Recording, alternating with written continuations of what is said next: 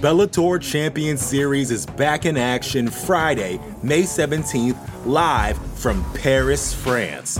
Reigning bantamweight champ Patchy Mix defends his belt in a rematch against dangerous submission specialist Magomed Magomedov. And Cedric the Best Doumbé makes his Bellator debut in front of a home Paris crowd versus Jaleel the Realist Willis. Don't miss the action live at noon EST on HBO here in the US. And visit Bellator.com slash watch for information on how to watch around the world. This is the very first time you'll be able to stream a Cedric Doumbé fight here in the US, so make sure you don't miss it. Support for this show comes from Sylvan Learning. When children love learning, they can tackle any challenge life throws at them. Sylvan's Insight Assessment can help you determine if your child is ready for what's ahead. It can also identify gaps in learning and point out areas that could be of concern for your child so they can tackle what's to come. And right now, it's the best price of the year at $29. Go to sylvan29.com to learn more and get your child's assessment for only $29. That's S Y L V A N 29.com. Vox Media Podcast Network.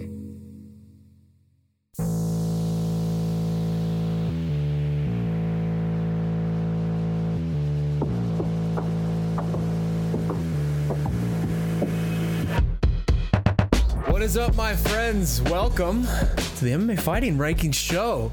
We appreciate you guys so much for joining us as always.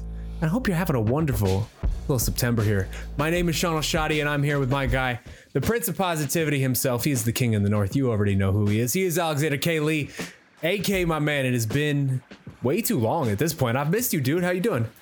I'm great. The people have missed us. People, so I've seen so many comments on social media, on the MMAfighting.com comments. Uh, where is where are the rankings? We're like, where is the pod? Where's the pound for pound list? Where's the global list? The divisional list? Uh, so uh, people, please check out MMAfighting.com. The divisional rankings that came out, um, you'll have been able to read them by the time this recording comes out. Came out uh, this week, and we sort of explain uh, our new our sort of new you know uh, rankings feature schedule guys. We're going to try to aim to have it after every sort of major ufc event. That way kind of better capture you know when the when the big rankings happen. And keep an eye out guys for those rankings shake up features that we've been doing uh, to sort of uh, you know when we're not doing a full uh, rankings feature uh, loadout. So but yeah but thank you everyone for your patience. We are we are definitely back Yeah. So as AK mentioned, our, our we have now moved the schedule. We we're doing initially the first week of the month, uh, and now we're just going to do the week after the pay per view because most of the big stuff happens for the pay per view. It just makes sense for us. Uh, so just keep that in mind as we move forward. Uh, and you guys already know. I mean, AK, it's been a good six weeks, and we've had a lot going on. So we have a lot to dive into. But first, let's bring in the rest of this month's panel. First, the OG himself, the host of Fighter versus Writer. This man is prolific. You already know who he is. He's Damon Martin. What's going on, Damon? I'm I'm happy to be back. I missed the last rankings podcast, and I was sad about that. Well, we are happy to have you back, my friend, anytime. Uh, and also with us today, Mr. No Gray Area himself. He is the host of No Bets Barred. He's the host of Damn They Were Good. He just does a lot of really cool stuff for us. He is Mr. Jed Meshew. How you doing, Jed? I'm doing great because I knew what I was doing when I set my rankings and I knew what was going to happen. and I knew that I'd be in this position and I'm ready to fight all of you. Bring it on. I'm ready to fight all of you. Okay, that's the energy. I like that energy to start. Uh, so let's just start on, on a big picture review because, as we said, guys, I mean, it's been about six weeks since we've been able to be in this space and talk about this kind of stuff. So I'll start with you, Jed. I mean, when it came time to do your rankings this month, there was a lot of different moves. We had a lot of big moves in the pound for pound list. Leon Edwards, Hamzat Chimaev, DJ taking the top spot at flyweight. What was the standout story or move for you this month? I mean, obviously the it's the whole Leon thing. Like that's welterweight is the standout story. I know we're going to talk a lot about the DJ and, and all of the ramifications there later in the pod, so I won't step on that. But I mean, Kamaru Usman is is dead. The king is dead. We have a new king, and also there's there's another guy by the name of Hamza Chimaev making things real weird in here. The whole 170 thing, weird stuff's afoot. let me just add that Kamaru Usman's actually alive for all the viewers out there. He is very Yeah. alive. He's doing well. He's fine. Uh, don't listen to Jed. Damon, do you agree? I mean, is welterweight sort of the big story for you when you were filing your ballot this month? Yeah, it really does come down to that. I mean, I would love to sit here and say it was Demetrious Johnson kind of climbing back on top of his throne, so to speak, uh, you know, after getting knocked out by Adriano Moraes. But yeah, it's welterweight because it's uh, it's a weird month with Leon Edwards winning and then Hamzat Chimaev completely blowing a weight cut. Uh, not that a win over Nate Diaz would have really bolstered him in the welterweight rankings, but, you know, now he's basically fighting in middleweight. So yeah, it's a kind of a crazy month for welterweight. Yeah, you guys aren't wrong. I mean, there, there were small moves sort of around the edges. Ciryl Gane taking the number two spot from Stipe Miocic, who Stipe Miocic, by the way, about to hit that 18 month cutoff. He's about to be a goner next month. I know, Jed, you're very excited about this. You've been waiting for this. Been waiting. I have Gone from the rankings again. Gone from the rankings, by the way. Not, again, not dead. I stopped Still killing No. fighters on our alive. podcast. He will be alive. gone. He will be gone from our rankings. Fingers crossed, he will be alive. just gone. He will be Cyril gone. I cannot Oh wait for that man to leave to stop squatting on a ranking without fighting anybody. The I, the pomp and circumstance with which you will push the delete button when that time comes to file out the next ballot, I, I I want you to film it. I like it'll be spectacular. so excited. There are a few times that I've been waiting for for things like this to happen, and that is certainly one of them. I'm I'm enthused about the next ranking cycle. Also, a couple other small moves. I mean, we had bantamweight. Uh, this one really broke my heart. I'm sure a couple of you guys as well. Uh, Merab Dvalishvili jumping over Jose Aldo. He's now a top five bantamweight in the world as well. Uh, just you know, some general movement. But AK, I mean, ultimately, I, I think I agree with these guys. Welterweight was the big story for me. What about you? I don't agree. Oh, hit me. I don't agree. I I uh, I will play You the devil's advocate here. Do you I- think no, it's no. Jamahal Hill, guys. Uh, oh, Geoff Neal, by the way. Geoff Neal. Geoff Neal, like, Neal. techni- technically making That's one of the another biggest. welterweight thing. Another. This is true. Another welterweight thing. Yeah, going from unranked. I mean, I think on most of our lists, he would have been like, if you extended it to 20, Neal would have been like 16, 17, 18. So it's not like an It was insane my jump. 16 for a really There you go. long time. yeah, he has So sort of as- bounced around the edges for a long time. so he essentially, but he jumped at least again, technically like seven or eight or nine spots, depending where you you might have had him in a theoretical theoretical um, sixteen to twenty spot. So great, great job by Geoff Neal, huge win, uh, career best performance against Luque, I would say. But I'll make the argument for DJ just by saying like, um, it's he's outside the UFC, so it's hard for him to um, the degree of difficult the degree of difficulty to claim the number one spot. Uh, he is the only one right now. I know there's a vote for Corey Anderson and light heavyweight up He's there. the only one ever. He's the only one He's ever the only one us. ever. That's right. This will be the first time in our rankings a non UFC fighter. At, and I get it. People will say, well, I mean, he's non UFC, but he was the UFC, the man in the UFC for so long. But technically, again, no longer a UFC man. He is one championship, uh, one championships fighter, and they can be proud to say they have a guy in the number one spot. And he did it in such an amazing way, such a poetic way, uh, with the knee knockout of, of uh, much larger uh, Adriano Moraes. And we'll we'll talk about the size stuff later. Believe me, people, don't worry about that. Oh, we Um, have we have a lot of talk to do about this size Yeah, conversation we'll get because into we- that. I think all of us are sort of I don't really know what to do with this. Yeah, but for him to go over, uh, you know, Deiveson Figueiredo, Brandon Moreno, two people very worthy of uh, of the first place spot. They have first place votes in our um, in our rankings. Uh, is is really amazing. And at this stage of his career too, where I do wonder if some people were writing him off, um, like, oh, is he just gonna do fun fights now? He's gonna do because he said I want to do kickboxing. I want to do you know uh, we uh, special rules matches like he did with Rodtang. So is he past the point where he cares about being um, the number one flyweight? Not that he ever really did. Uh, if you ask him, he's pretty laid back about all this stuff. So yeah, huge achievement to make it back. So I'll say the Edwards thing is impressive, and all the moves at welterweight for sure as a whole. I mean, that's the most that was the biggest changes of any of the divisions. But uh, let's I'm gonna give DJ's props and uh, and say this was this was the big move of the month. I gotta say that DJ knockout is still one of the most gorgeous knockouts I've ever seen in my entire life. Just the pick, the precision on that thing was just masterful. Between him and Leon in the last like six months this cycle, we have just had two of the best knockouts of the year, and it's spectacular. You love to see it. Uh, so let's jump into it, fellas, because we'll hit DJ in a bit. But this past weekend, we saw a lot, a lot, a lot of craziness out there in Las Vegas, but none was crazier than the man at the center of it all, and that's Hamzat Chimaev. And we're talking about a guy who had a total layup in front of him. Like he was being given the literal golden ticket that most of these dudes in the UFC are dreaming of. And instead of cashing it in, missed weight by a whole damn division, demol- ended up demolishing still our, our previous number 15 welterweight, Kevin Holland. That was at a 180 pound catch weight, but he blanked him. It wasn't even close. Holland literally did zero in that fight. You look at the stats, he has zero stats next to anything. Uh, and now the number next to Hamzat Chimaev's name didn't actually change this time around when we brought out our new rankings. He was already number three, and he, he remains number three. But that number three means something different now than it did last month because last month, obviously, you had the Leon Kamaru situation that hadn't happened yet. Kamaru, Colby, Hamzat. That's what we were at. Now it's Leon, Kamaru, Hamzat, which means Hamzat is basically jumped Colby Covington to be the best non trilogy welterweight fighter in the world, however you want to phrase that. Uh, he also debuted in our pound for pound rankings at number 20. But fellas, this got a lot of people really angry. Uh, and I'm just wondering, how did we, how did you approach this whole situation? How do you how should we have approached this situation? Basically, giving Chimaev credit, moving him up, giving him you know props after missing weight by by such a massive degree. AK, let's start with you. Like how how how did you handle this this month? This this wasn't hard for me at all. There was no dilemma. Uh, I have a pretty firm rule. You miss weight, you just don't move up, and you don't move up. You miss weight and you win your fight, you don't move up. You just can't. Um, I, I'm trying to think if there's been exceptions to this. Maybe there has, I, I, and I'm sure. I'm sure if there hasn't in the future, there could be. You know, if you if you're like the number ten guy and you miss weight by half a pound, one pound, and you beat the number two guy or something, there's a there's a chance. I would have to, you know, there's a, a lot of how did the fight go and how convincing was it, things like that. There's stuff like that that could convince me to to um to not pe- automatically penalize the uh, offending fighter with with no movement. But in this case, for me, he's already high enough in my rankings. Uh, he, he's number three in my personal rankings, behind Usman and Edwards. Uh, oh, sorry, behind Usman and uh, where do I have him? You have a number Uh, three. well, now behind Edwards. Last month, uh, Usman and I had have number two.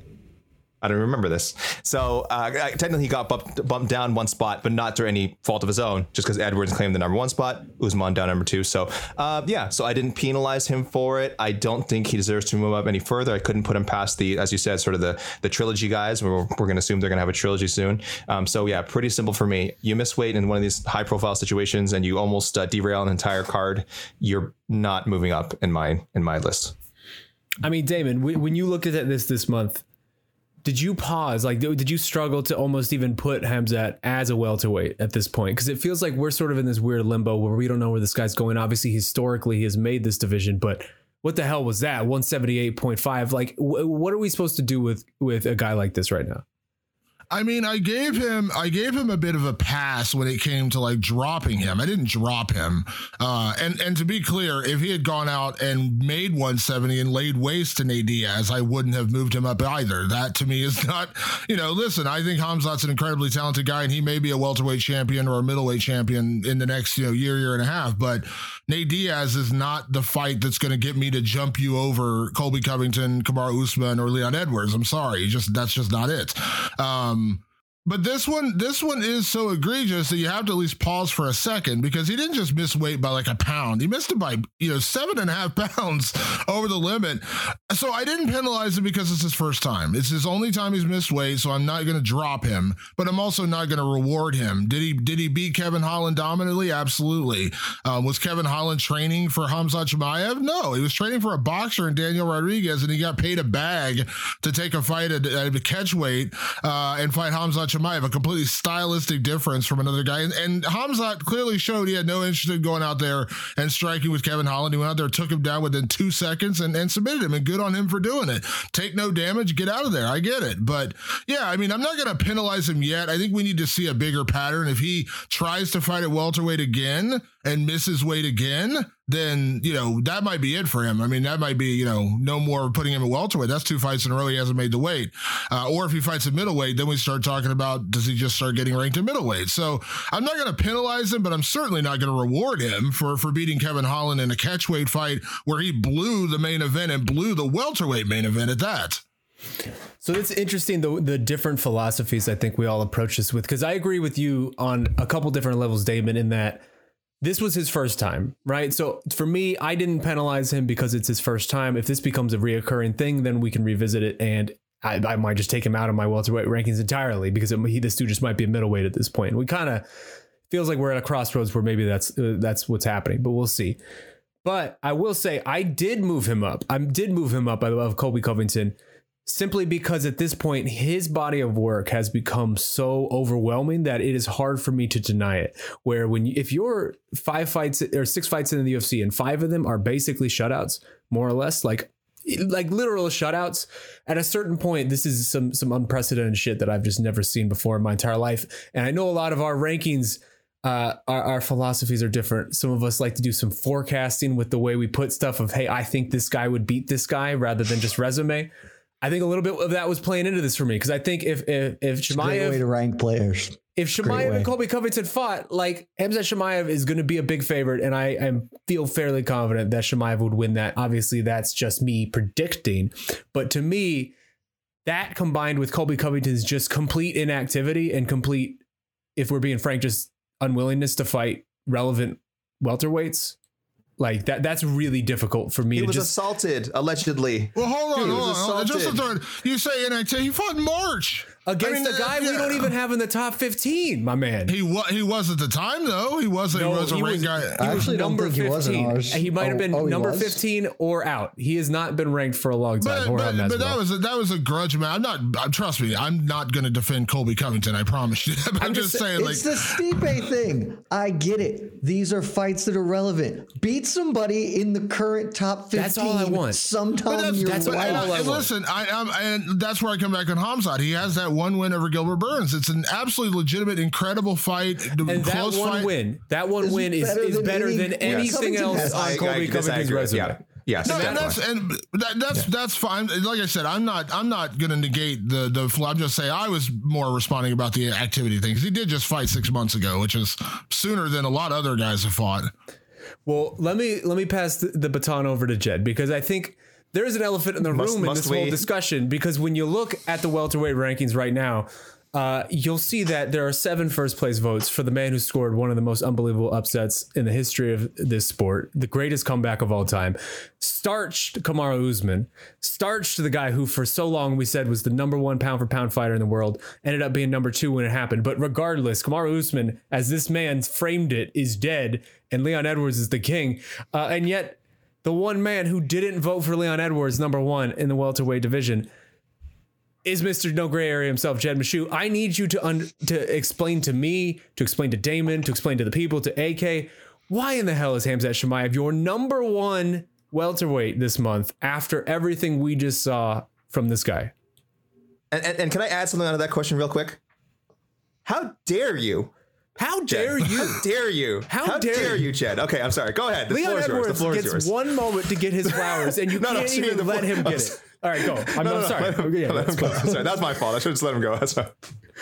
I wanted to. I No, you didn't. So No, you didn't. wanted to give this man his flowers. Don't start out by And lying. He's still, Lies. He's still getting his flowers because I knew that you all would.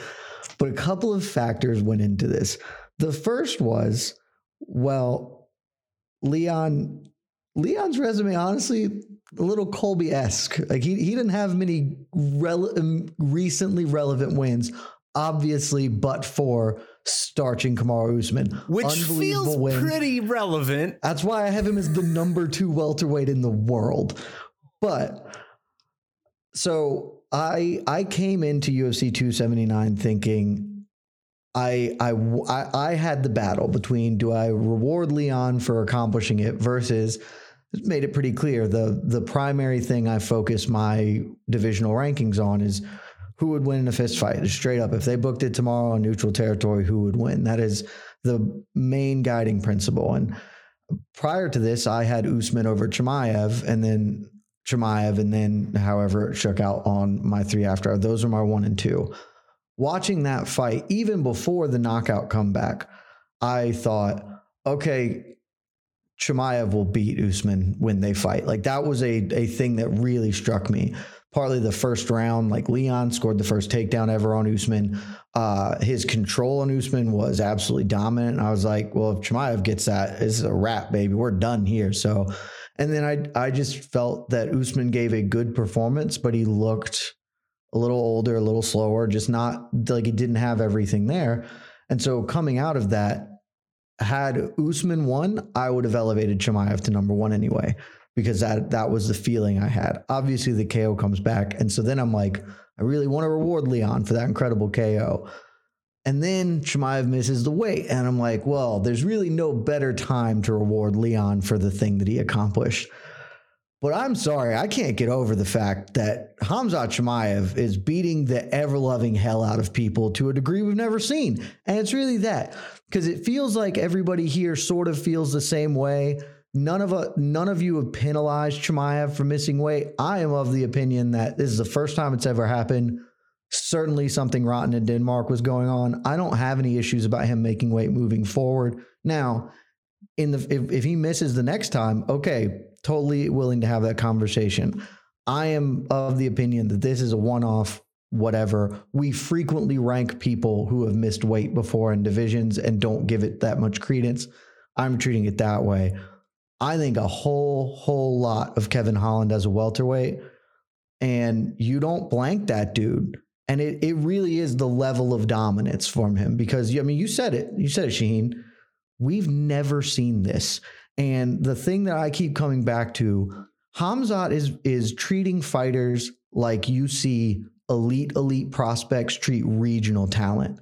Like when they just when some dude, you know, three uh, uh, three national championships in wrestling comes in and starts blowing people's doors off. You know, like the, against nobodies and smokers in the Midwest. Hamzat's doing that to top 10 people because I think Kevin Holland is a top 10 ish welterweight and he blanked him. And I can't, I can't, my eyes can't deny that if he, if he and Leon Edwards fought, he'd be a minus 400 favorite.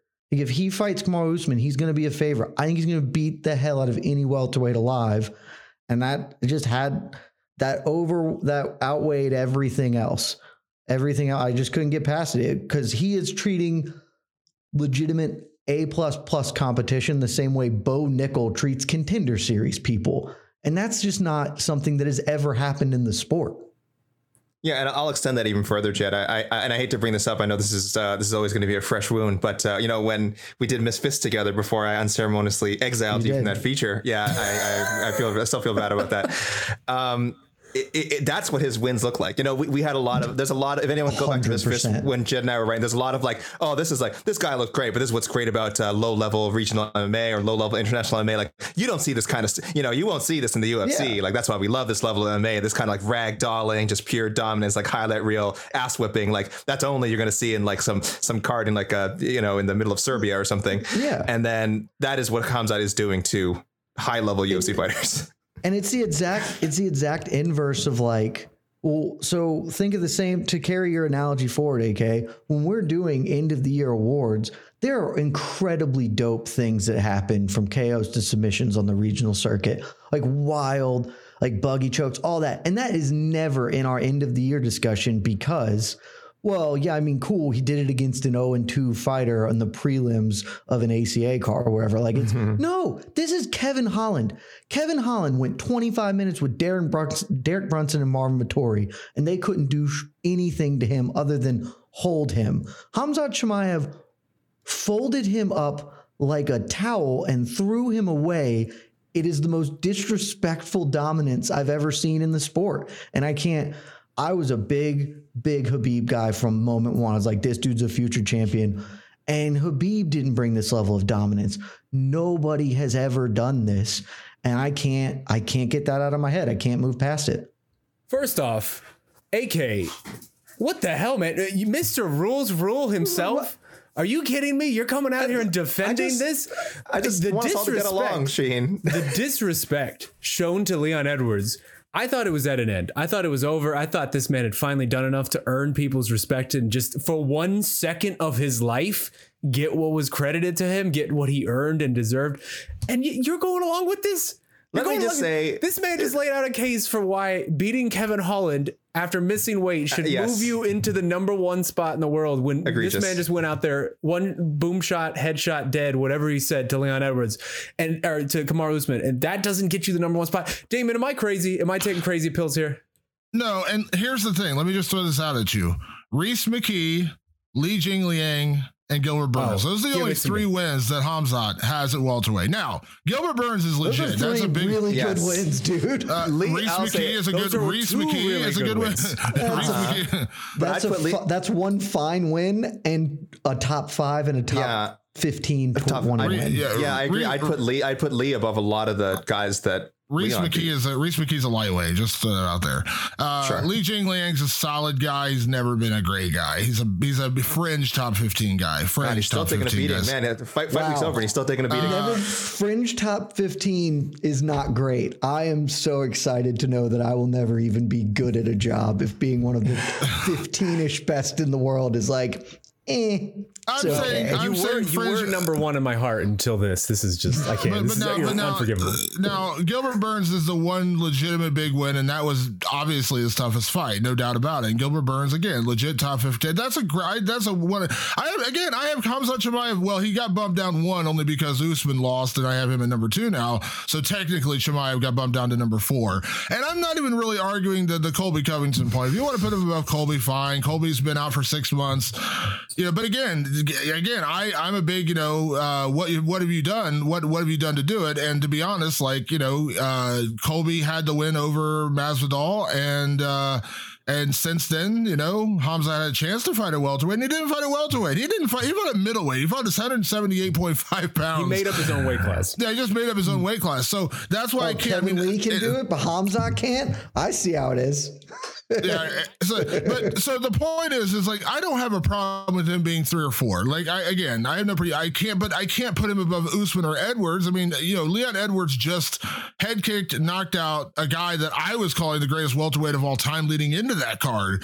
Uh, you were crazy knocked- Were that. you? Were you actually saying Oh, that? 100 and I, I Oh, 100% think Damon. in their pri- I think 100% in their primes, Kamaru Usman would Damon. wash George St. Pierre. Sean, Sean, do you, do you you hear what just happened? It's all the people Damon. listening who are like, Jed is a moron. And then be like, crap. well, I guess Jed's right because Damon thought GSP wasn't the GOAT. Oh no, but Damon. regardless, so if you bump That's Usman that's a down to number two, but Usman, let's just put Usman at number two then, okay? And you got Edwards at number one. Again, I just don't see Back, back on with accomplishment-wise. Back on Yes. I just can't. I can't. I can't put Chimaev above either one of those guys. When you look at the body of work, yes, he. I mean, I'm I think with. Chimaev. I think Chimaev is a monster. 100. percent He's a monster, and if he can actually make the weight, I fully believe he can become champion. Now, will he? I don't know because he can't. We don't know if he's going to make the weight. His coach just said. stat man. His coach just said the other day we're going to probably go to middleweight. Like he's like, I'm going to talk to him about going to middleweight. We may this may be a this may be a moot point a month from now because he may just book a middleweight fight against Paulo Costa. And that's okay. Then we can rediscuss. But riddle me this, Damon, because I have no issues with you, any of you not putting Hamza at number one. I understand what you guys are doing, and I'm cool with it. But if if they You book the fight what we're doing. tomorrow, if they book the fight tomorrow between Leon and Hamzat, who are you picking to win? That's not the that's not the question though, because No, if they book the that- fight tomorrow, I think a lot of because that- yeah, it's that a factor, is the but it's question not the because main it's a question. question to me. no, no, but there's No. okay, As I have here's stated, the point. the primary ranking tool I use is who would win in a fight. But I that's- oh, understand but- that, yeah. but if they book that fight tomorrow, I think a lot of people would also pick Kamaru Usman to win that fight, and we can't put him ahead of Leon because we have to respect results to a certain degree, especially when someone gets starched. I I agree. That's why I one I would pick Edwards to be Usman, but the way my rankings work, which I feel like I've clearly said, and don't want to do this every time, but it's who I think would win unless there is specific evidence that I am wrong. I.e., Leon just beat Usman. We have to respect the result. But with Leon and Chimaev haven't fought, I don't. Ha- there's no result to respect. So I have Chimaev at one because I think if they book that fight tomorrow, Chimaev wins the fight. Now, if they book it, Chimaev loses. I have to put Leon in front of him because that's how it shakes out. But this is, it's I I get it and I respect all of your choices here. And I'm not even saying I'm right because I think there's a there are a lot of people who wouldn't agree with me, and part of me hates that I have done it. But I can't get past I the hope idea. so. I hope so. I just can't get past the idea that if You they live book with your these two shame. dudes tomorrow, one man is going to be a minus 450 favorite over anybody else in the division. And when the fight actually happens, we're going to be like, dude, he should have been like a minus 800. Holy hell. I haven't seen Leon Edwards get But, uh, absolutely but let's, demolished but like let's, that. let's ever. also, but, That was but some you- you- I mean, gymnastics. but- That's some well, hold serious on. gymnastics. You, you And say well, that, I he- mean, the he lives with his Chimaev, shame. He admitted he lives with this the, shame. the so that's Chimaev fine. hypotheticals are great, but I mean, everyone thought, everyone thought he was going to go in there and wash Gilbert Burns. Remember, he was a massive favorite. Gilbert's, you know, this is going to be, baby. this is going to be his coming out party, and he was, he was one, two punches away from losing that fight. I mean, he got, he got beat up If in that second wheels, round. I'd be a wagon, Damon, but, I don't that- have that- wheels and I ain't but that's wagon. what I'm saying. You're playing hypotheticals. That's what I'm saying. That's the hypothetical. You, everyone thought he was going to run through Gilbert Burns. You say he's going to run through Colby Covington. He may win that fight. I don't know. Colby's a good wrestler. Colby's got cardio. We don't know what Chimaev's cardio would look like in round four and five. Put that fight in Salt Lake City, whole different animal. Uh, Uh, again, there's these hypotheticals that we're playing into that you can't actually say will happen with 100% absolute certainty, and that's the problem. Are you suggesting, Damon, that a, a ranking of a subjective ranking of people might not be the most scientifically sound thing we've ever done on this website? But if you're Whoa. subjective is one thing, but if we're just ranking based on who we think who we like Yeah. or who we think is better, what is what do accomplishments matter? I mean, what does any of it matter at that point? like you know, like, accomplishments inform who I believe will do better moving forward. Well, here. Jed, Jed, can I can I ask something? Sure. You you could have put. I mean, you couldn't have waited.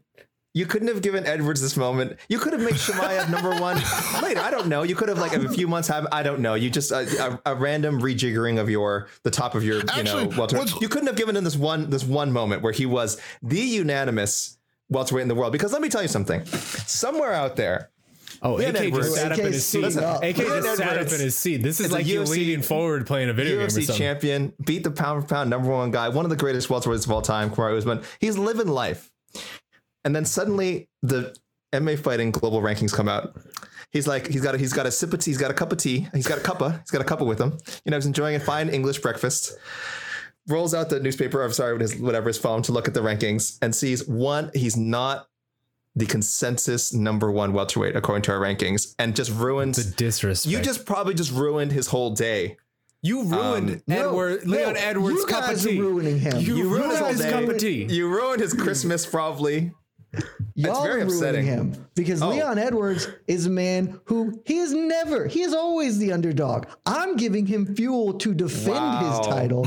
You guys are out here just crowning him. Let's king the man who lost 23 minutes or whatever of the fight before Okay, pulling people, off the people most to stop sensational KO comeback People need to stop time. saying this because I, I keep seeing people be like, "Oh, he lost all of that fight." Like, dude had a very dominant first round, and that is Sure, one he fifth lo- of the fight. he lo- so, he like, lost let's 18 give him. minutes of that fight and had the greatest. KO in the history of of this one of the greatest KOs ever.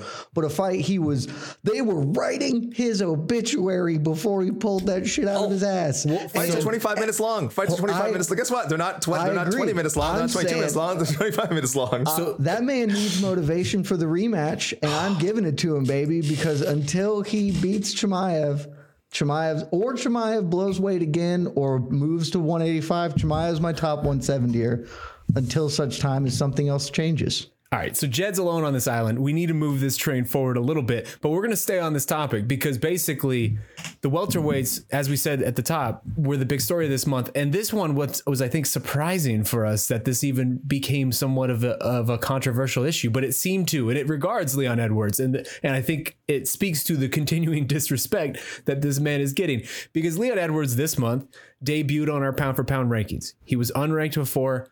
Now he is number four. Kamaru Usman was number two. He beat number two. Leon debuts at number four. I think Kamaru's at number six now. Uh, and guys, people really had a problem with this. Like, really, really had a problem with it. I believe the word clown shit was used. uh, I believe there were accusations of, guys, you're better than this. Just a lot of people being upset that I'm Leon not. Edwards is now the number four pound for pound fighter in the world. This to me felt very uncontroversial. I was surprised by all this. AK Damon, what did you guys make of this? Because Jed, I know you have some thoughts as well. Well, I- I'll, I'll say quickly. I'll, I'll let Damon have a little more platform here, but let me just say, uh, there there is reason to kind of question and this kind of uh, you know our methodology here, and this kind of goes with what I was just saying, sort of admonishing Jed for. Uh, we've been pretty disrespectful to Leon Edwards. Now it is tough. I will say it is tough to land in the uh, pound for pound rankings unless you are a champion in a promotion, or if you are on um, you know some incredible run in one of the stronger divisions. So you know I think a lot of us will see multiple lightweights, uh, multiple welterweights, bantamweights. So. Uh, but Leon, for whatever reason, just wasn't in there.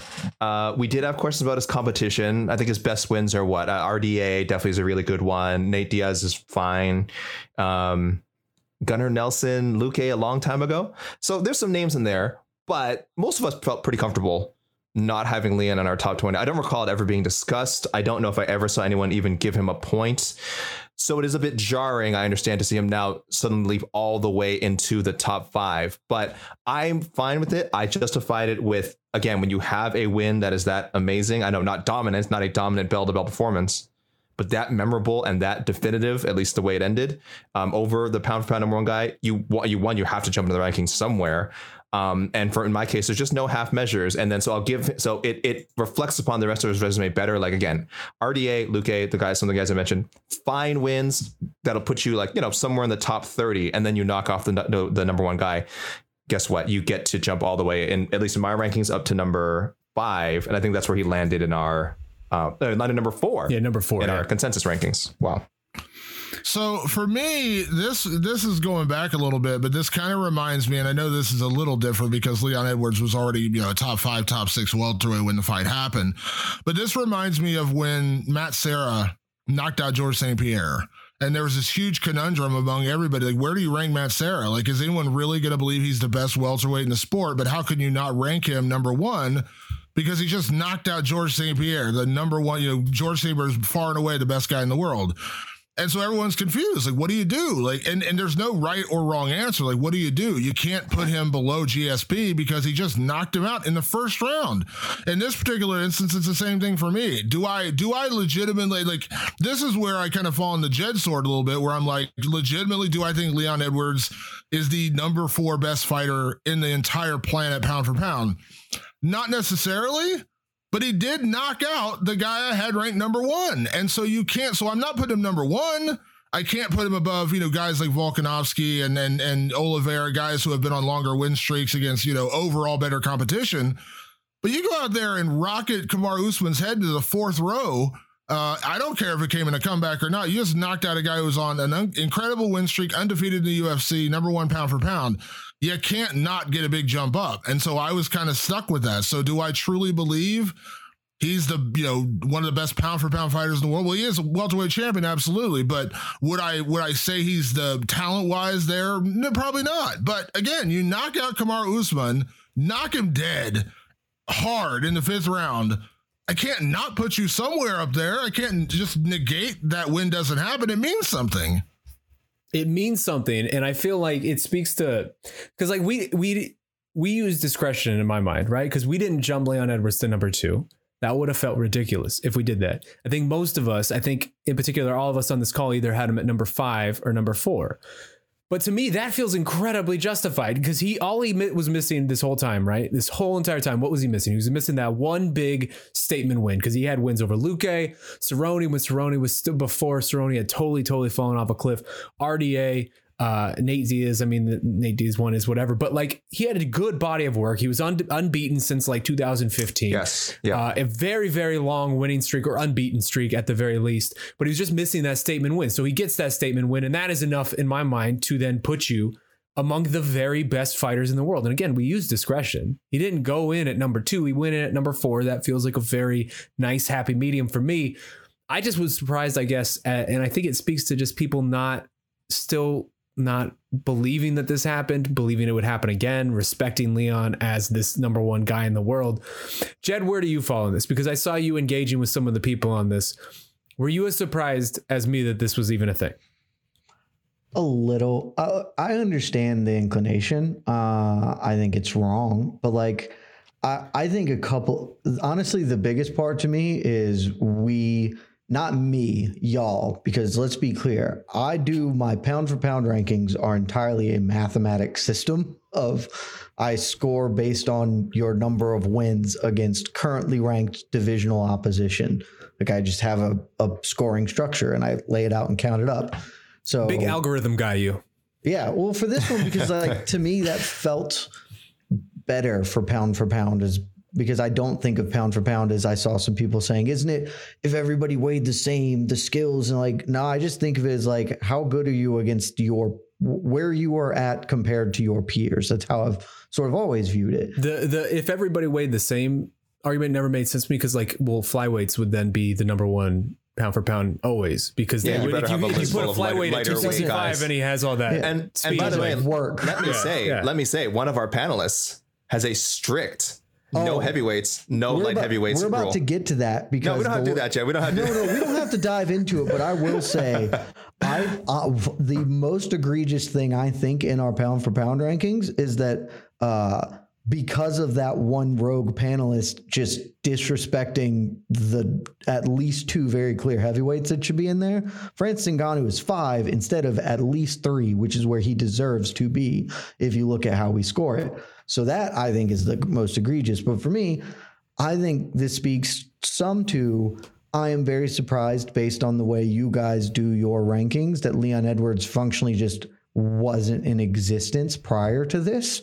I think that is an oversight based on that. And so it would it would cushion the blow a little better. But for me, I, Leon Edwards knocking him out doesn't change the fact that Kamaru Usman's one of the five best pound pound fighters in the world. Like if you just look at the who he has beaten, the, the his wins over currently ranked opposition in the division, he has more of them than anyone that's not Israel Adesanya, and he's tied with Francis Ngannou. Like so, that's to me it was very obvious. Like here, I still have to have Usman ranked highly, but Leon beat him in in the division. It is not he went up a division like we got with with Izzy versus Jan. Is he went he beat him, beat him at the stakes. He gets to to reap the benefits of it in this regard. So uh, I rec if if you dis- disagree and wanted to summarily drop both Usman and Edwards lower as a result, I don't have any huge issues with that. But I do think that to somewhat undercuts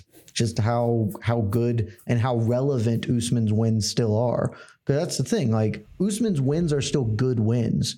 Like Stipe doesn't have any good wins right now, like over currently good opposition, but for the Ngannou trade off. So it's like, but with Usman, he's beaten a bunch of other dudes who are still very relevant in our rankings. So that's just sort of where I settled down. I mostly think, though, that we should be talking about the injustice being done to Francis Ngannou, the number three pound for pound fighter in the world by any reasonable metric. But that's neither here nor there. That's a that's a different argument for a different show because we could go a full hour with that, and we need to have the rogue panelists on because it, I think it would drive us all insane. But he is consistent. But but his list his list has a clear ruling. I, I will say this rogue panelist.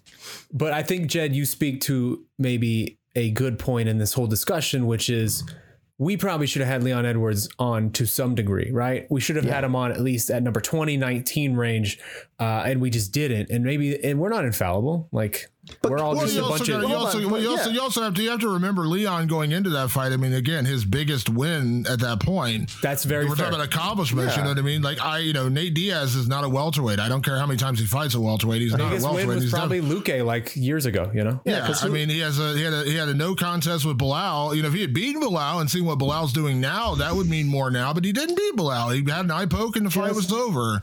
Just I'm so looking- we're clear, just so we're clear, and not to call out people who are on this podcast.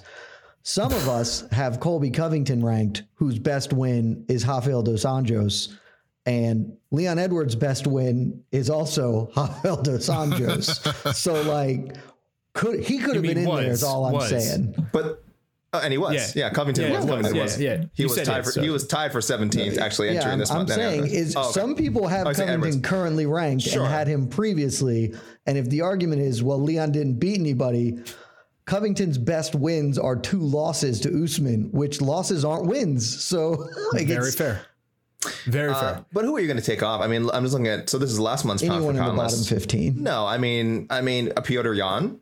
I don't think he has a better res- uh, Glover he Teixeira. I, I don't think I don't think Leon before before the Usman win. I don't think I don't think he has a better record than Glover Teixeira. Corey Anderson. I wouldn't say um, I wouldn't say Leon before that had a better record than Corey. The, the Usman win think really most people- ties the I- room together. I think most people would say that we should have had Leon over Corey Anderson. Yeah, I but don't- that's I just, don't think- that's I just don't think they would contributing say to the Corey Anderson I- I don't think that they would say that, actually. fair to me. Uh, yeah, because Jan he's, he's Blachowicz. I wouldn't put I wouldn't put him over Jan Blachowicz. Either way, I was just surprised by it. I think ulti- ultimately we all sort of land in the same place that this we're number four feels very fair, and I agree with you, Jed, that it probably should be number five, and and Ngannou should maybe be ahead of him, but that's not that's not our fault. That's not none of us here on this podcast fault. The Bellator Champion Series is back in action Friday, May 17th, live from Paris, France. Reigning bantamweight champ Patchy Mix defends his belt in a rematch against dangerous submission specialist Magomed Magomedov. And Cedric the Best Doumbé makes his Bellator debut in front of a home Paris crowd versus Jaleel the Realist Willis. Don't miss the action live at noon EST on HBO here in the US. And visit Bellator.com slash watch for information on how to watch around the world. This is the very first time you'll be able to stream a Cedric Doumbé fight here in the US, so make sure you don't miss it.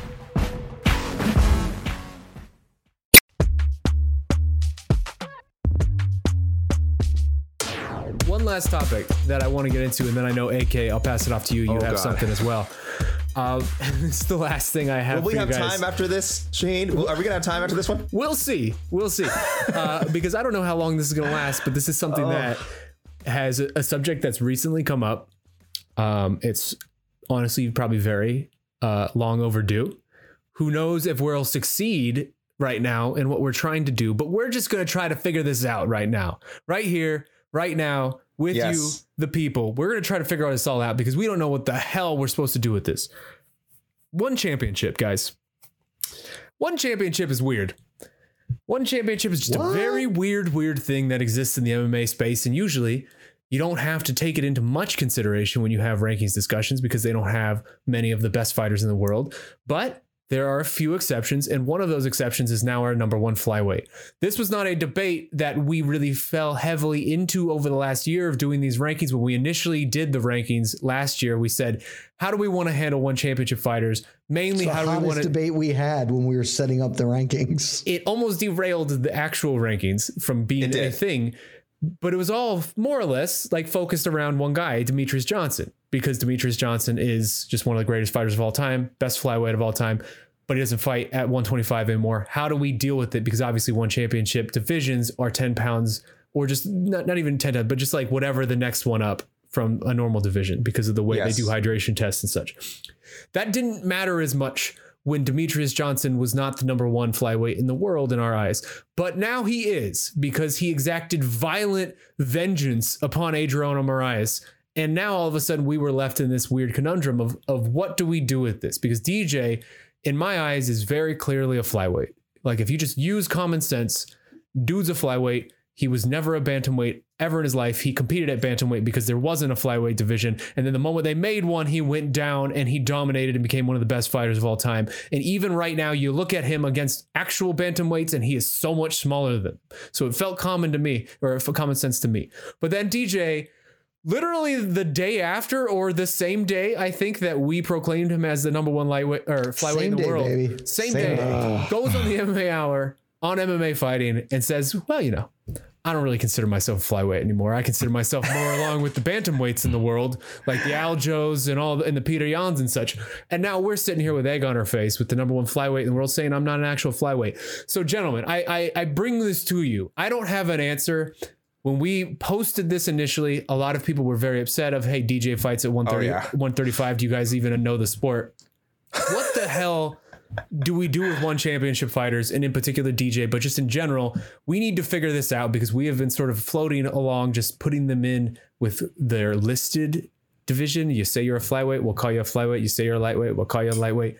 I don't know what to do anymore. I open the floor. If anybody has ideas, what do you uh, think? Let, let me start off here. For I felt so attacked when DJ went on the uh, MMA Hour and was like, "Yep, nope, no flyweight for me. Don't even want to hear about this flyweight discussion. Nope, nope, nope. Bantamweight, bantamweight, never going back down." That was personal, and I love Demetrious Johnson. We all love Demetrious Johnson. That shit was personal.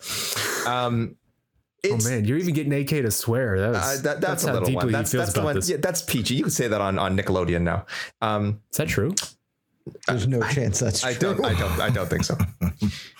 It's it's it's really what really makes this this conversation messed up is not just the DJ part of it. It's the the Adriano Moraes part of it because uh, Adriano because he's super is, not a is flyweight. clearly super not, not a flyweight, flyweight. right? And, and, and I get it. I get it. This was the case ahead of their first matchup too. I understand. It was very convenient for us to just kind of sweep that, like sweep it under the rug at the time. We're like, it's one thing.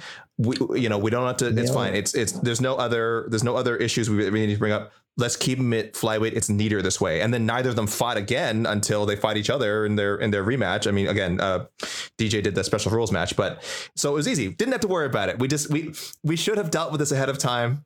We were arrogant. We were like we were we were arrogant. We were again. But it is it is really tricky because put on DJ. me. Yeah, don't put that. Okay, on well, I'm me. trying to guys. Don't put it on me by myself. We're a You team. said it. We're a team.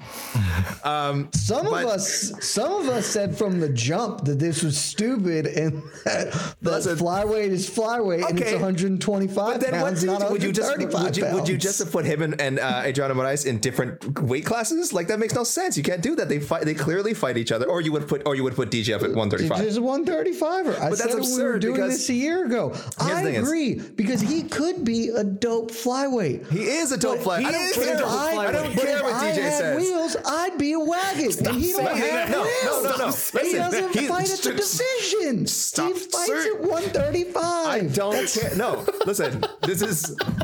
I don't care. Listen, Demetrious Johnson, if you're out there, I don't care what you say about your weight class. I know you better than you. I'm saying you're a flyweight, sir. You are a flyweight. I know. I know you're living life out in in in, in Singapore, or when you at least when you fight out there, and not having to cut that extra weight. Fantastic. I get it. it's just that your life is easier, and and and I'm sure if he came back, if he ever came back to the UFC or a, any North American promotion with normal weight classes, he would probably take some fights at 135, be- sure, against the right opponent. If he came sure. back to the UFC, he would fight at 125. But he's a flyweight. He would make if they, they would they would make the money right, and he would fight drop down to 125 again. He wouldn't love it, but he would do it. He's a flyweight. The Figueiredo is bigger than him. Brandon Moreno's probably bigger than him. Most of the flyers in the UFC are bigger than him. So while I don't approve of of one's weight class chicanery in general.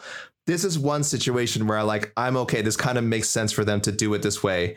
Um, and and I wish he could come back again to America just just to stop this madness. But we are now left with this problem, um, uh, and we kind of I think we all have to agree this guys as a family. What are we gonna do at, at some point? Do we just move?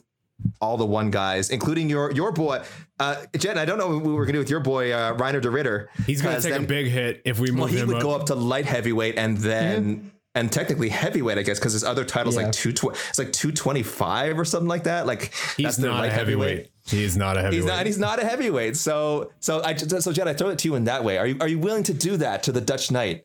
Yeah, willing to do that to because him? it's it's it's reasonable and okay. Here, I when we first did this, I got overruled, and I was vehemently against this because Okay, it's I remember this. This incredibly stupid to me for us to be like, Fine. well, in our fields, he's a flyweight because that's what it was. It's not I just want us to be honest. I just want us He to be is. honest about what this has been the entire time, which is everybody loves Demetrious Johnson. And if we make him a 135er, he doesn't get to be ranked anymore. And that makes people feel unhappy because he's dope and awesome and we love him and we want to fet and celebrate this great, great man. And I'm on board with it.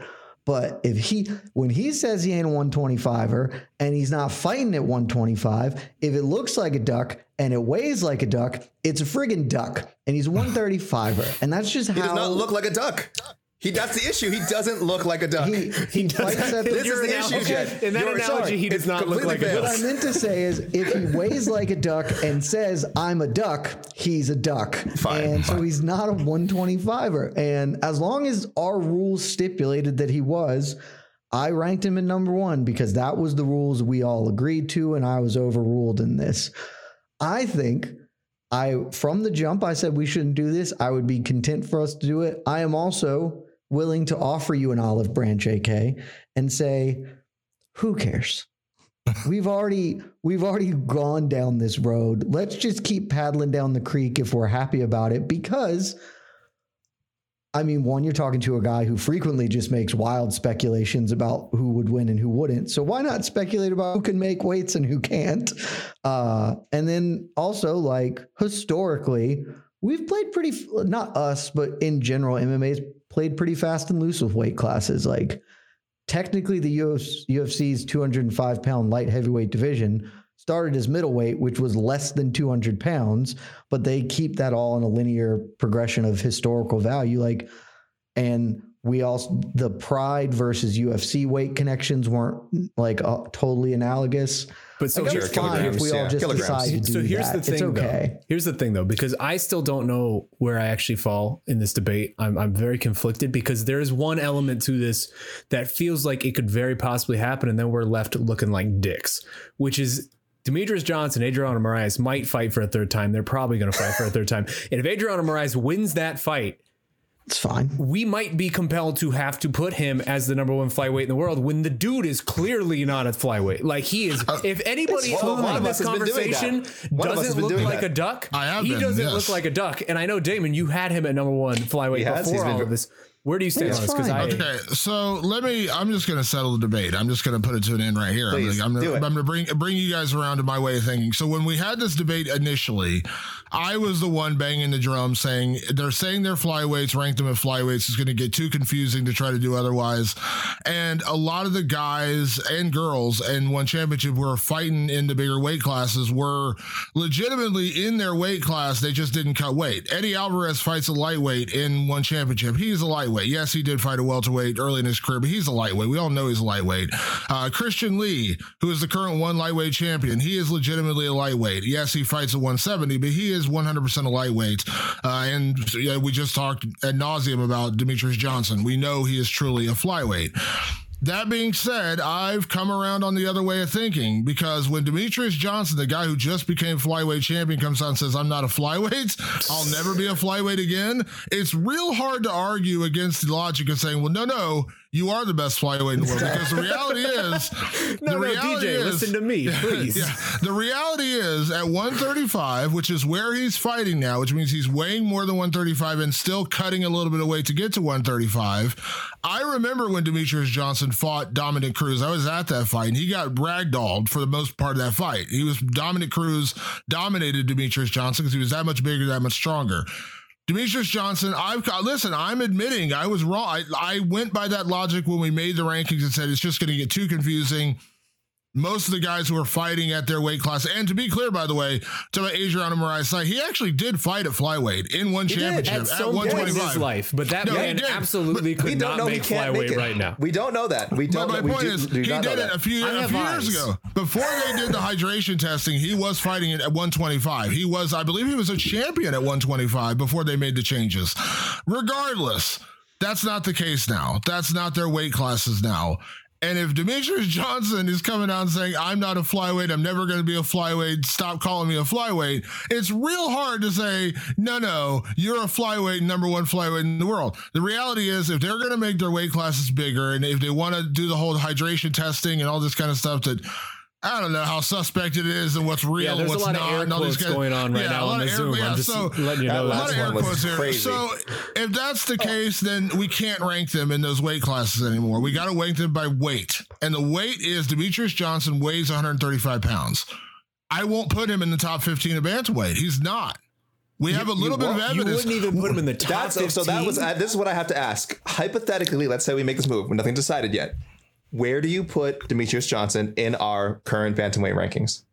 Uh, not in the top 15. that seems And so. here's You what- don't think here's DJ the- beats He, he cracks John my top 15. Well, John because- Lineker would move up. John Lineker would move up to ban- 145. The bantamweight, Oh, the bantamweight division, the bantamweight division is so like this is this always goes back to like when I think about like the weight classes what they once were. There was a time when Dominick Cruz looked like the most, the biggest, most massive bantamweight in the world. Like you see him against like Urijah Faber, and you're like, man, they're in different weight classes. Urijah looks so much smaller than him.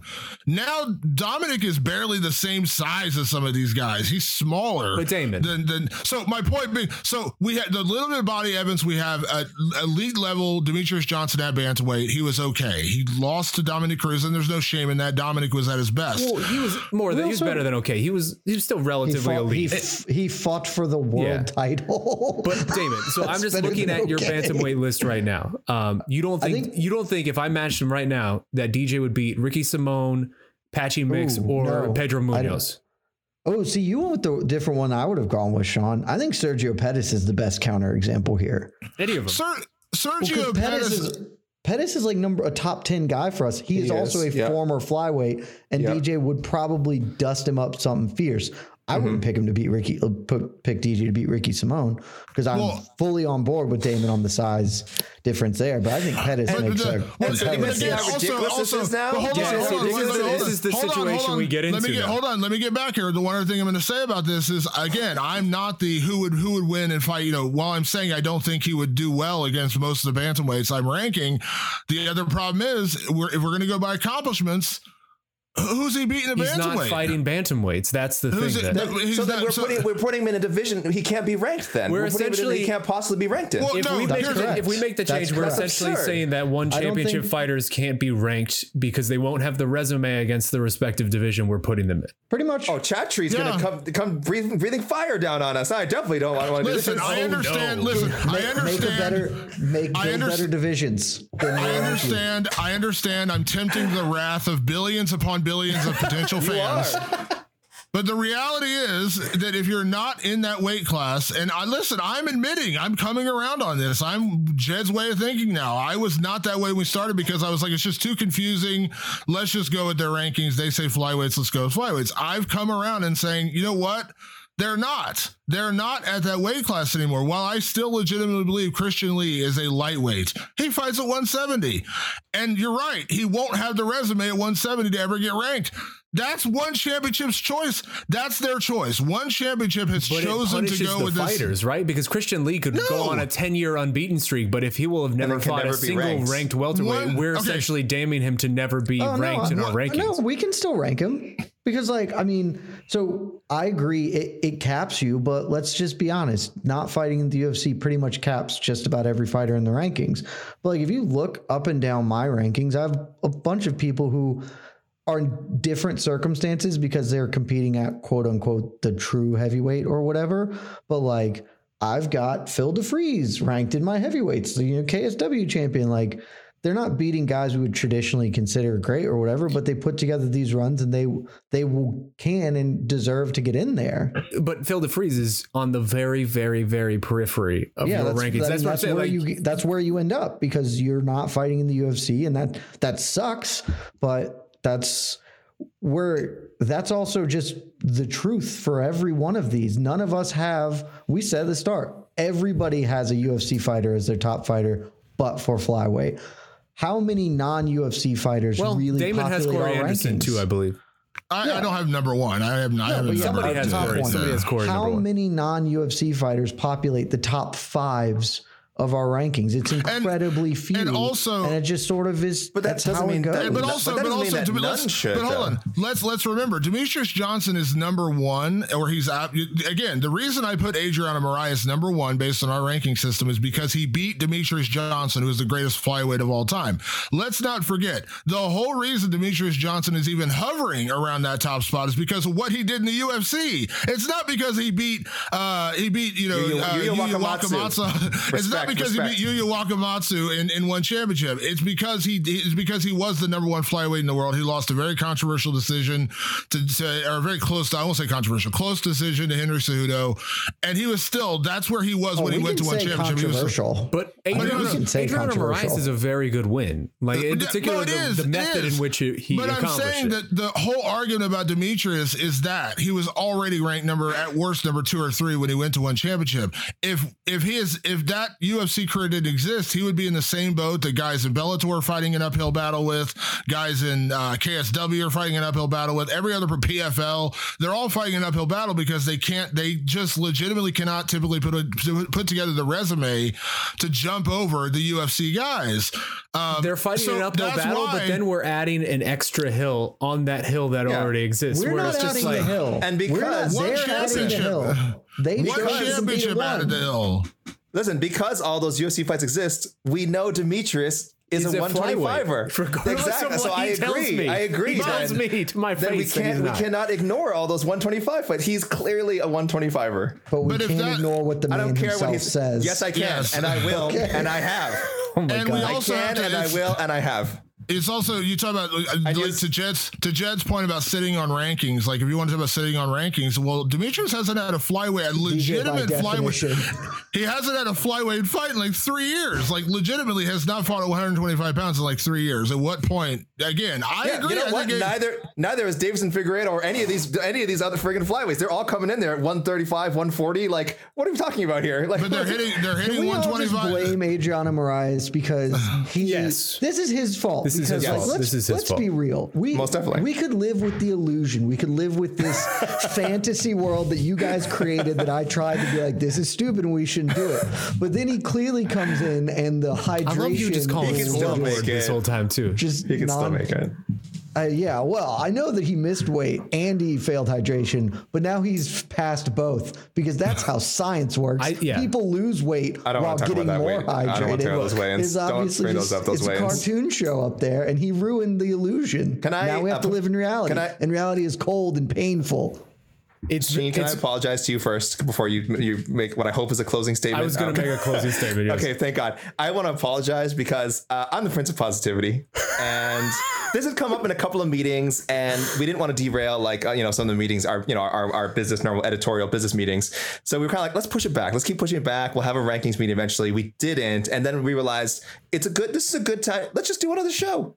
Let's do it. We'll, Let's do- we'll do I'm it live. sure. We'll do I'm it live. sure on the show with Damon and Jed and Shaheen and myself, we can figure, it and then we'll bring it to the rest of the panel. And the panel will unanimously agree, just like we did on the show, and there will be peace in the land, and we'll we'll know once for all. Uh, I I should have known that this would happen, and I apologize. I was too I was too optimistic.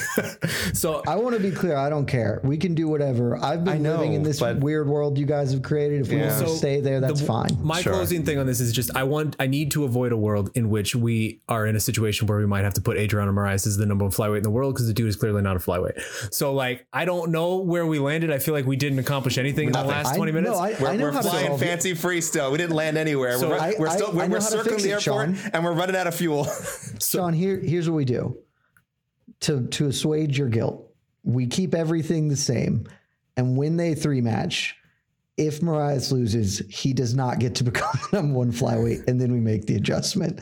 And if he win or if he loses, we make zero adjustments and continue on. If Moraes wins, then we make then the we can- adjustment because of yeah, him. because then then we're just directly punishing Adriano Moraes. Yeah, we I just have to don't admit. hate We that just, idea. I don't we just hate that have to idea. admit. We just have to admit we're showing bias for Demetrious Johnson because no one else is okay in with this that. situation. yeah, even though he Honestly- turned on us. Yeah. But, uh, but That- hold on. that's So how hold I on. got hold okay on. Hold on. Let me just say one last thing. We're showing we're showing bias to a guy who said on our network on our MMA hour. You can't prove that. I'm not a program. You can't flyweight. prove I'm that. never going to a flyweight, and I'm not a fly. I'm a bantamweight. So we're gonna Oh, we're gonna show bias fighters- for a guy. you can't said prove this. You have no receipts. Yeah, fighters never make never make unwieldy claims about their status and careers. Oh, that never happens. just let's just I'm take just let's just take everything they say at their word. Even the, one of the arguably the greatest fighter of all time. Let's just take I'm him at just his word. Okay. I'm just saying. We're I'm gonna put a pin in this because Please. we're only four. There is a panel of eight who does It is these a panel rankings. We need to have Yes. a broader rankings meeting. My hope was that we would maybe we're not come doing to a this again. We're resolution. not doing Can we this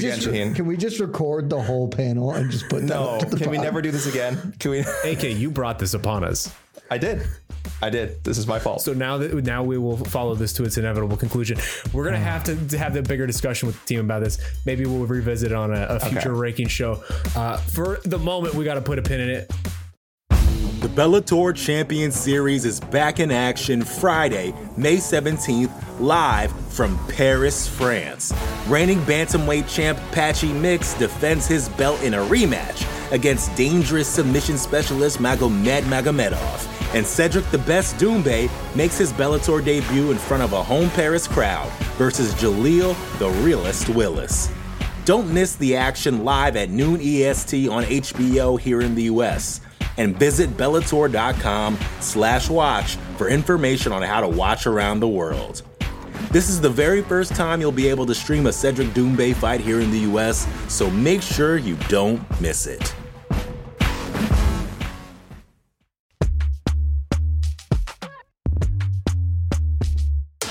Last thing before we get out of here. Yeah, let's have some uh, fun. AK, yeah. I don't really know I've what been this having is. a great time. Okay. I don't really know what this next thing is. AK has a Okay. little game for us that he wants to do, so I'm gonna pass the floor over to you, my man. Yeah, let's get let's you know what, guys, let's get back on the same page. Let's get back together. Let's have some fun. That was a good discussion. I think most mostly harmless. All right. So we've had a couple of people who fought this last month who I think most of us would agree are barreling towards a teleshot or or or will def- almost definitely become champions. Uh, and I'm not including Khamzat, by the way. That's its own discussion. We've talked about Khamzat to death on this.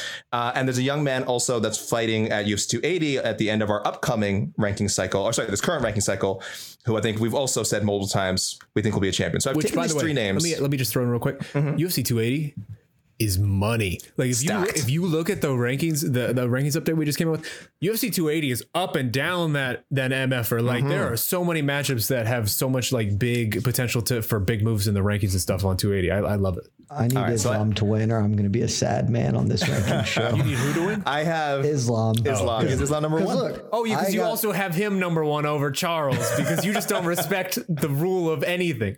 Yes. I'm just willing to say right here, I was happy to uh, take my scoreboard victory lap on the whole flyweight conundrum, and I will come on this program and let you guys lay waste to me should Charles should Charles beat Islam. All right, listen. So I want to talk about three. We're, we'll. I looking forward to that so much now. Uh, I want to take three names here, and you guys are going to tell me. I'm going to give one name to each. You guys. Uh, we'll go one by one, and you guys are going to tell me. Uh, let's say you're their manager or something. I don't know. I'm not sure. You're either your manager or you're the matchmakers. I don't know. Whatever it is, uh, and you have how how does this person get to a title, and how soon can they do it? Because again, I think with all three of these guys, we're pretty sure they're going to make it. One, one maybe less so, but okay. Jed, let me go to you first. Let me go to you first, Jed.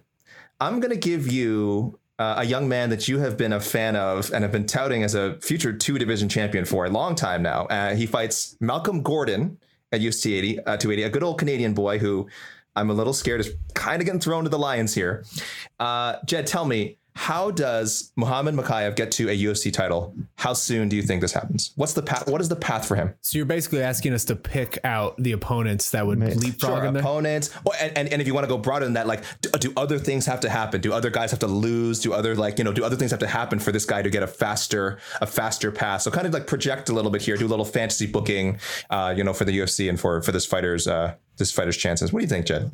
Okay, well, I- I'm going to assume we're going to talk flyweight title because you are correct. I think he probably has a good Mm-hmm. Or, shot or if to you get or to. if you think his faster path for some reason is somehow to bantamweight, if you can if, if you can outline No, that as well. Yeah. I don't Okay. think that's the case. So just Uh, to, to, for context, Muhammad Mokaev currently, as we speak, is tied for number 12 at our flyweight rankings. Yes, ooh, where do I have him put in flyweight? That's a great question. you have him the highest. there. I'm pretty sure. I'm sure. sure I have him the highest. Jed, you have him at yeah number eight. Number eight. That's honestly pretty reasonable for me. So He'll be, he'll be number one after his next win by Jed's ranking. So Hey, maybe that'll mean, solve he- the DJ conundrum. yeah, well, by then I'll get to see uh, Askar Askarov and see if he still has anything left in the tank. So he may definitely move up a bit. I could see putting Mokaev above above Askarov. Might be tough to put him above Kai Kara-France. Uh, I mean, so his path to the title is going to be pretty short, I think. Right? He's two and zero in the UFC now. It's not going to be like incredible. We're not talking two fights, but it's not that many. Uh, he's got the Malcolm Gordon fight. He's going to win that fight, I, I would assume, and I think that is going to be the determiner, right? They they're going to let him. They know what they've got with this guy. They know that this kid is special. They know this. I mean, you hear everybody talk about him. They say this this guy is is the future. We're hearing the same stuff we heard about Cain Velasquez coming in. It's that kind of hype around him. So they know they've got something. I think they also will not want to build him up. They won't want to rush him, rush him, but we can we can speed things up a little bit after he's got his third fight under him, has little wheels. So after Gordon, Now we're talking somebody in the top 15. Lower end of the top 15, somebody there. Uh, what's Tim Elliott doing these days? AK, you're our matchmaking specialist. I think he has a. I thought he had a fight coming up. Uh, I think later this year, not this month. I think uh, later in November or December. Also, I will note he is ranked below Muhammad right now. For, Yes, for yes. us at least. Oh, Again, I- we I'm- have him tied more- for twelfth. I'm more looking at the UFC's rankings for this because their rankings, while They're fake uh, rankings, fake yes. and The fake rank- of course, nonsensical, of course. are going to honestly play more of an effect in the uh, carving a path out. Right? Sure, Which is a real let's shame, say which is a real he- shame. He, fights Tim Elliott early next year or something. He beats Tim Elliott. Then then what's happening? Yeah, so he fights Tim Elliott, he beats Tim Elliott, then he is uh, going to be at that point ranked in the top 15 in the UFC's rankings. He probably actually will get a top 15 ranking after the Malcolm Gordon, somewhere at the maybe number 15 spot, based on how they usually shake out. Fights Tim Elliott. Now we're talking top 10 for the UFC. Then we're going to be talking somebody like Royval. Uh, Royval and Askarov are fighting, so maybe that's a little. Maybe he fights the loser of Askarov Royval, something like that. Just that sort of will depend on how time frames shake out. Uh, Matt Schnell has a fight booked. Who's he fighting? AK. Oh God, good question. Matheus Nicolau. Nicolau, Nicolau, yeah, He's Nicolau. fighting Nicolau. Nicolau. Yeah, so let's assume that Nicolau and Schnell, the winner of that, fights the winner of Royval Askarov. Uh, we can throw in Mokaev against the loser of one of those two fights would be fine. Then he's in the middle of the top 10. So we're talking Gordon, two more fights in the top. Uh, we're talking Gordon to get into the top 15, uh, Tim Elliott ish to get up another fight there to get closer to the top five, somewhere just outside of it. Then it's a title eliminator over however it's going to shake out because obviously at this point, a lot of balls are in the air. We're going to have a fourth fight, I think, between Figgy and Moreno.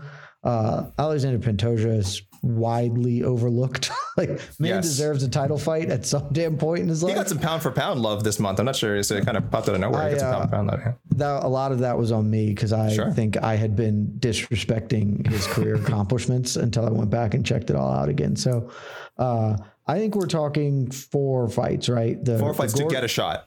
the yeah the Including his fifth, this week, his this fifth upcoming fight one. will Yeah, be including Gordon, yeah. Gordon, a top ten ish, a top five ish, a title eliminator. His fifth fight, he will be fighting for the belt within five fights. And you think he wins it in his first try, like against whether it's Figueiredo, Moreno, whoever, whoever I don't know if he wins it. Well, I didn't want to see a little more development from him. I, I think he has a really good Oh. chance because if they if they were to book it tomorrow, I would not pick him to beat Figueiredo or Moreno.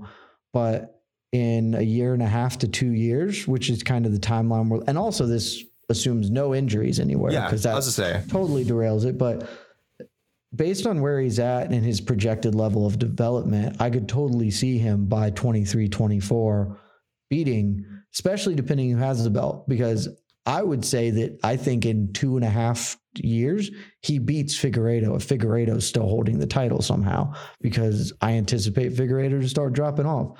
Moreno, sort of a different story. Moreno still seems to be getting better, still relatively young. I could see that being a bridge too far, but I think he is competing for a title in five fights. He is he is actively wow. challenging for the belt in five fights. You're saying by the end of, and you said possibly end of 2023, early 2024.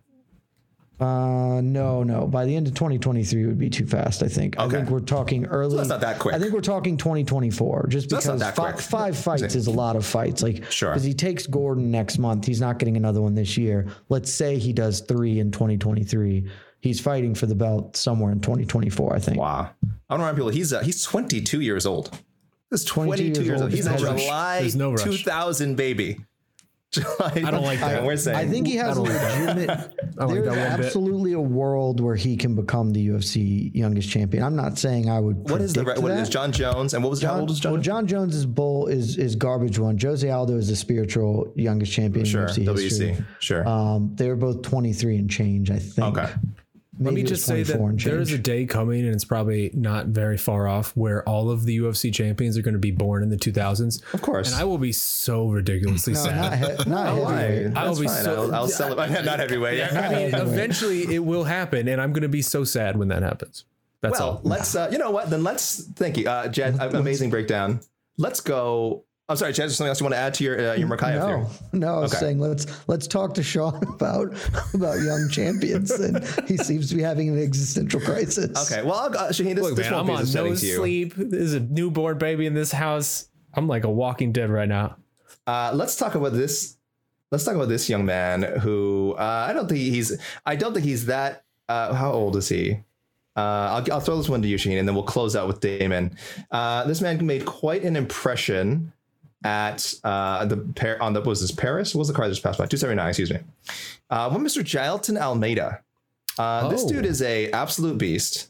Uh, and it, it's a, it's a bit of a tricky question because uh, he made his he's been fighting light heavyweight for a long time, but by all accounts, he's very happy being fat and happy. Um, up at heavyweight, does not plan to go back down to 205 anytime soon. We don't we don't know. He he last fight he weighed in 220. He might be able to make 205 if he wants if the right fight came along. It appears the plan is for heavyweight, but Shaheen, I throw this to you. Give me a little plan for Jailton Almeida too, because I think I personally think he's going to be UFC champion someday. I, I just see he has that Chimaev grappling dominance that is just crazy. You'll be happy he's born in 1991, uh, so you can he's he's that fine normal normal UFC Man, uh, UFC, this is you a tough UFC one athlete age because that I we're don't- used to. Um, I don't do you think, he can uh, ever Shaheen? make it there How, as a heavyweight. how do I'll you get him there? How long does it take front. him? And uh, he's really not heavyweight heavyweight. light What was he like 220 for this last one? It was a 220 catch weight, I think.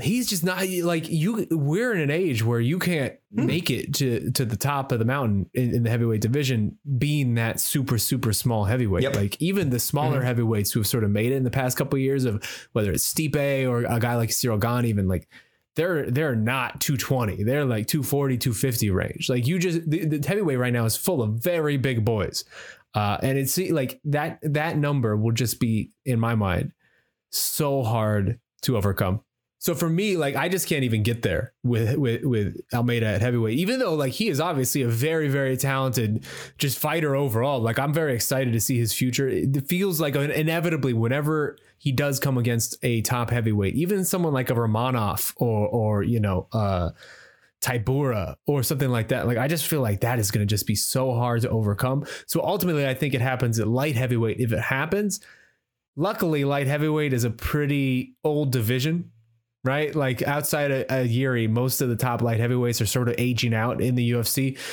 So in that regard, I think it'll probably take a couple of years. I think he'll probably have to lose one fight at heavyweight and then come over to, to finally make that drop back down and sort of start to work his way up there. So I don't even know at this point, if I'm being honest with you, like if I was to paint, paint a, pa- a path for him, I would be painting a path for like 2000, late 2003, early 2004 range, and just starting up the ladder then at light heavyweight. So it'd be hard. Like I don't, I don't think some of the he- light heavyweights that are there na- now would be there then. So I, I can't even get there with Almeida yet, if I'm being real. That's that guy. That guy is a big time lock for me. Uh, Damon, let me go to you real quick. This one is a I little want less to hear your complicated. big time lock. This one's a little uh, less complicated than the previous two, and somehow also more complicated. Merab Dvalishvili, uh, now the longest winning streak, I believe, at bantamweight, uh, including this 140 pound catchweight bout in there. Clearly, should be fighting for a title tomorrow. Of course, he can't. His the champion, the undisputed champion, is his best friend and teammate, uh, Aljamain Sterling. So, how do we get Merab to a belt? Can it be at 135? Is he going to have to jump up? Can he go? I don't think he can go down. I don't know. I don't know, uh, Damon. What's your thoughts on how do we get Merab to a UFC title? Well, I think there's a couple factors to play in here. I mean, legitimately, he should be, you know, after TJ Dillashaw, he probably should be the next guy in line, but we know he's not going to fight Aljamain Sterling. So I think it all comes down, you know, the fastest path for Merab Dvalishvili. TJ Dillashaw beats Aljamain Sterling and he gets the next title shot. He goes in there and tries to avenge his best friend and teammates. And there's actually a storyline there. Um, I think that's the fastest path. That's it. That's it. You TJ Dillashaw beats Aljamain Sterling. You do Dvalishvili next. Um, he's earned it. He's on a long winning streak. He just beat Jose Aldo, who legitimately should be in the title fight. Uh, he has a better resume than TJ Dillashaw, and he also didn't get suspended two years for putting juice in his ass. Um, so Jose Aldo deserved it. He didn't get it. Um, so that's the easiest path. That's the fastest path. If Aljamain Sterling wins, which I predict he will win, I think he's going to beat TJ Dillashaw and remain champion. Um, then it becomes a lot harder because Merab is not a fly, is not a featherweight. He's just not. He's he's way undersized for featherweight. Could you imagine like put put him next to Max Holloway and see the size difference? Like it's I mean, like he might stand like somewhat shorter than than Volkanovski because Volkanovski's not the biggest guy in the world, but in terms of like size and power, I mean, come on. I love Merab. I'm a huge Merab guy, but he's not a featherweight. Um, I Also, think also Sterling let would me add probably that. Let me just jump in that like Aljo's not a featherweight either. Like Aljo's the one talking No. about he would go up, I and I don't. Th- I don't think if if it came down to it, and it's like, hey, dude, you're gonna drop your UFC title on this money. I don't think he he's gonna actually do that. Yeah, and I think and You I don't think, think so? Sterling. I think I if think he beats Sterling- TJ, there's a real world where he's just like, "F it, I want Volkanovski now," and then he can Yeah, but dropping the your and let Merab title, fight for it. dropping your title is a different thing entirely. No, I don't You think lose so. all So, leverage within the UFC. This is a man Sterling- who's Keep been his title, but screwed. Merab can fight for the interim belt or whatever. But then they would have to Sterling fight. Sterling beats Sterling beats TJ, then I think it becomes Merab money fight Wilashvili. And what I mean by that is is he's gonna seek out What money fights Uh, is you know, going to Shauna- be in? Sean O'Malley after he loses to Petr Yan. If he loses to Petr Yan, if he Sean loses like that, that's a that's a potential fight fight. You know, uh, you know, he could have, uh, he could have a, you know, he could, he, he, at that point, he becomes the gatekeeper a bit at that point because we know he's not going to fight Aljamain. Also, let me be clear about this. I, I support their friendship. I support the, their teammates. I support all of that. I do. And I, I totally respect that. But how many times in the history of our sport have we heard two best friends, two teammates will never fight each other? Never happen. Not going to happen. Well, here's a boatload of money. You sure you don't want to do that? You sure you don't want pay per view points? You sure? You sure about that? And then we get Rashad and John Jones. Then we get Tyron Woodley and Robbie Lawler. Then we get there's a million examples of guys who said they'd never fight each other.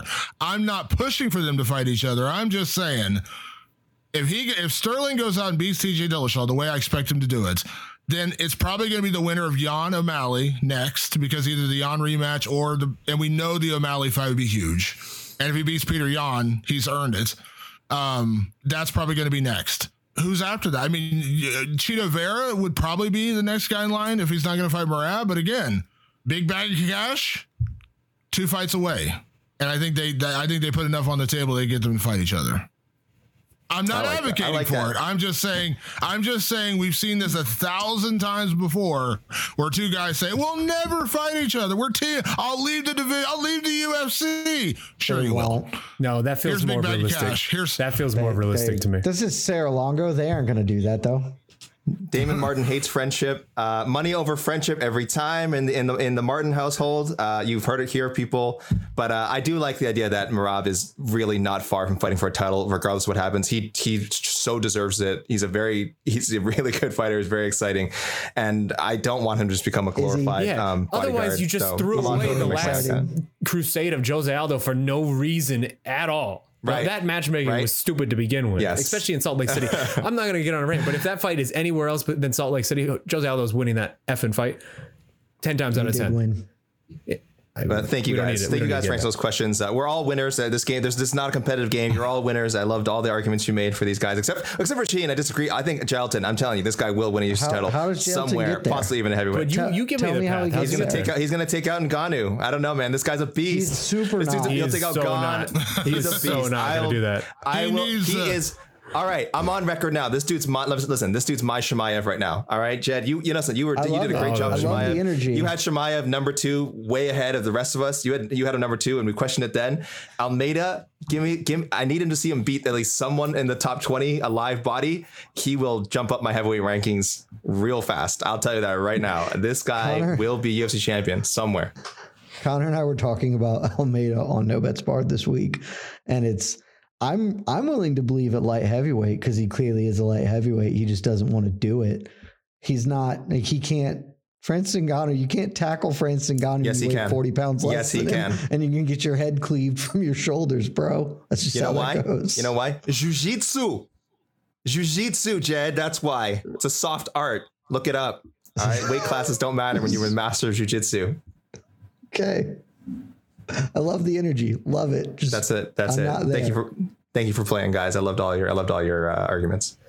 All right. Well, with that, uh, that wraps up another very spirited episode of the MMA Fighting Ranking Show. It's always a fun time. I feel like we accomplished very little here, but I enjoyed the ride with you fellas. Uh, as always, tune in next month. Uh, we will be back the week after UFC 280 again changed up ranking schedule so all of our rankings content will come out the week after ufc 280 in the meantime thank you everyone for listening in we love you guys so much that man is damon martin that man is jed Meshew for ak lee i am shaun Shadi. keep it locked to mma fighting and we'll see you later that one championship is just gonna end up going two hours I knew it would. Too. I knew it would. I knew it would. I was like, this is not to be short. We'll figure it out. We'll, we'll have entirely Moraes' fault because he clearly cheated.